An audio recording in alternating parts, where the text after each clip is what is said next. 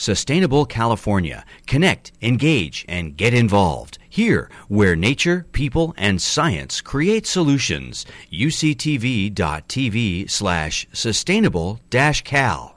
Climate change will have a major impact on the towering redwood and Douglas fir forests of Northern California.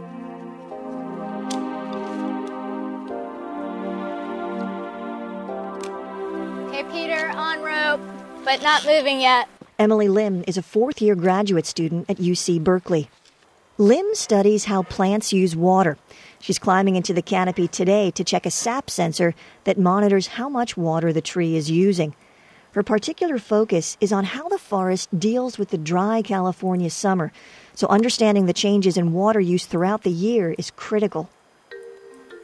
Redwoods have a really tough job they have to extract water out of the ground and bring it all the way up to their leaves that can be 70, even 100, 115 meters in some of the tallest redwood trees. And they do that because water is constantly evaporating. We call it transpiration. It's constantly leaving the leaves at the top of the canopy. And that creates tension in the water column. And that tension keeps bringing the water up out of the ground. When a fog event comes in, the wetting of the canopy actually stops that stress and that tension. It relieves it because they take some of that water in. And so the tension eases not only from the top, but also from the bottom. The wood of the redwood tree is built to have specialized cells that help the water move under tension without that water column breaking.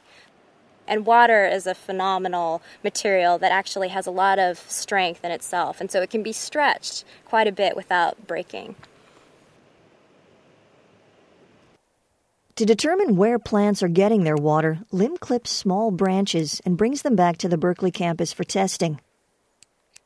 Water has an inherent signature that we call the stable isotope composition of the water, and it reflects where the water came from. So we can actually tease apart whether water came from fog or it came from the ground. Does it reflect winter rains or deep groundwater? And when we sample plant tissue, we can use a mixing model and determine what proportion came from which source. I became interested in specifically how fog brings needed water to the redwood forest during the summer months here in California when we don't get rains typically. I wanted to take a closer look at the plants growing on the forest floor in the understory to understand how they are also using the fog water. The plant diversity in the understory is what's most likely going to be affected with climate change. The forest canopy is a major control factor on what happens throughout the forest. The canopy sets the stage for what the understory sees. It not only changes light levels, but it intercepts the fog water when it moves in off the ocean and drips the water into the understory. So, understanding how water enters the canopy and drips to the understory is an integral part of understanding how all the plants in the redwood forest function. But plants have to have light in order to make sugars so that they have enough food. But to be able to do that, plants in the understory have to have large leaves, and large leaves inherently lose a lot of water. So plants in the understory must have a lot of water, and they are going to be very impacted by any change in water availability. If they don't have enough water, they won't be able to make the type of leaves that they need to survive in the shade. Lim is particularly interested in the sword ferns on the forest floor. Sword fern is the plant in the redwood forest that's most able to take in water directly through its leaves. When a fog event comes in and wets the understory, that plant absorbs a lot of that water, and it responds strongly to it physiologically. And this plant not only is taking in a lot of water, but it also loses a lot of water. So it desperately depends on this water resource here in the fog belts in California.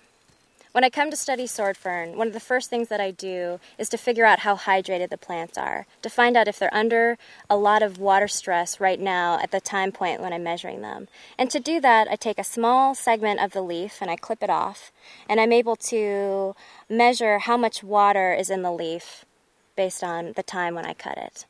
And by knowing how hydrated they are, I understand if they've had enough water in the last few days, last few weeks, and I can I compare how that level changes over the course of the fog season. Lim's work has revealed surprising information about how the plants use water through the year. In the redwood forests that experience regular wetting from fog events, we find that sword fern becomes more and more hydrated with the more fog that it receives. It's actually the most water stress in the spring after rain events have stopped for the winter. But then, as summer comes and fog comes rolling in off the ocean over and over throughout the summer, the plant becomes more and more hydrated. And often at the end of summer, when other plants are very water stressed, sword fern, because it's been using that resource, is extremely well hydrated and performing well. Fog is a difficult climate phenomenon to predict. We have a good idea of when it will occur over short time scales, but it seems over longer trends it's been declining, and we don't know why that is. Over the last 50 years, fog frequency has been decreasing.